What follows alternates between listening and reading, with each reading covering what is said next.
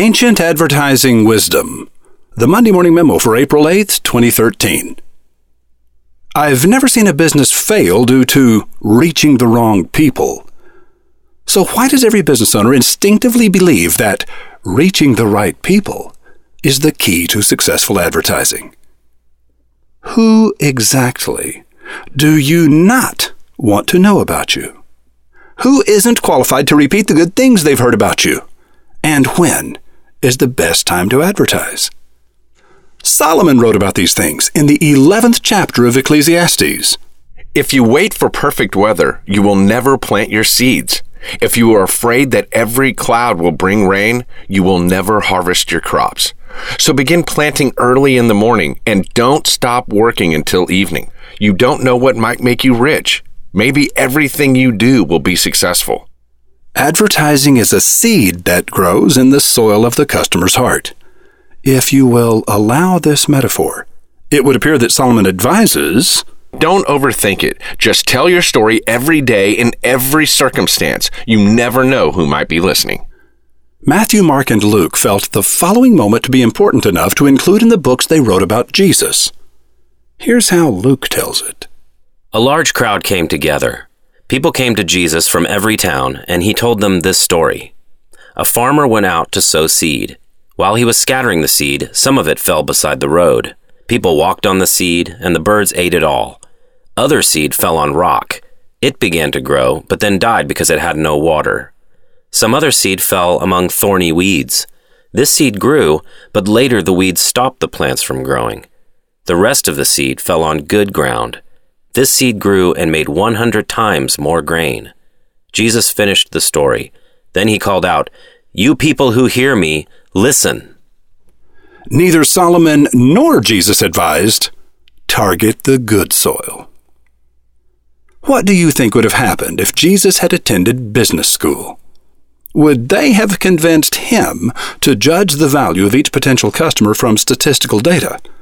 Or would he have convinced his professors of the efficiency of untargeted message distribution?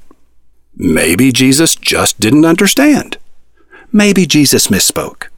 And maybe Solomon wasn't very bright. Uh oh, here I am talking about planning again. When will I ever learn?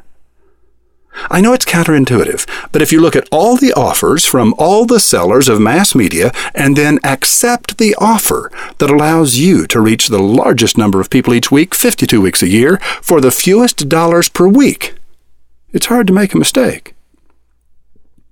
An impressive, memorable message is what matters most. How you deliver that message and who hears it is far less important than you have been led to believe. It is your choice of message that targets the customer, not your choice of media. There are rare exceptions, of course, but not many. I'm going to deliver a short but counterintuitive media buying tutorial during next week's Wizard Academy workshop, Writing for Radio and the Internet, April 10 and 11. Miraculously, there are still two rooms available in Engelbrecht House, Wizard Academy's student mansion. Register now. Claim one of those rooms. Jump up the size of your harvest in 2013. Ciao for now. Roy H. Williams. P.S. Two incredibly lucky organizations are going to get exponential returns on their investments of $20,000 each. What is Wizard Academy going to do with that money, and what will your organization receive in return for it? You'll find those answers in the rabbit hole. Just go to the Monday Morning Memo for April 8th, 2013, click on the title of the Monday Morning Memo where it says Les Miserables, and you're there. Each click of an image after that in the rabbit hole carries you one page deeper. Aroo! Success smells like popcorn. Renee and Rob Israel are founders of Doc Popcorn, a rapidly growing chain of all natural popcorn stores and kiosks. Renee and Rob use the smell of freshly popped popcorn to attract impulse buyers who are encouraged to have a taste. Bada bing, bada bang, bada boom. Renee shares the story behind Doc Popcorn's exponential growth with Dean Rotbart, along with tips and insights for other entrepreneurs this week at MondayMorningRadio.com.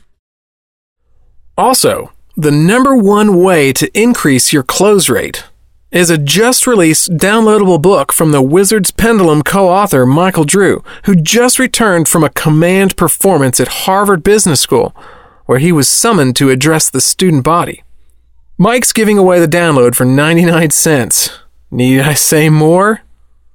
I will say a little bit more. Just go to MondayMorningMemo.com, look in the archives for the memo for April 8th, go to the bottom of the memo, look for the picture of the blue book, and you'll see a hyperlink in that paragraph that says Mike's giving away the download for 99 cents.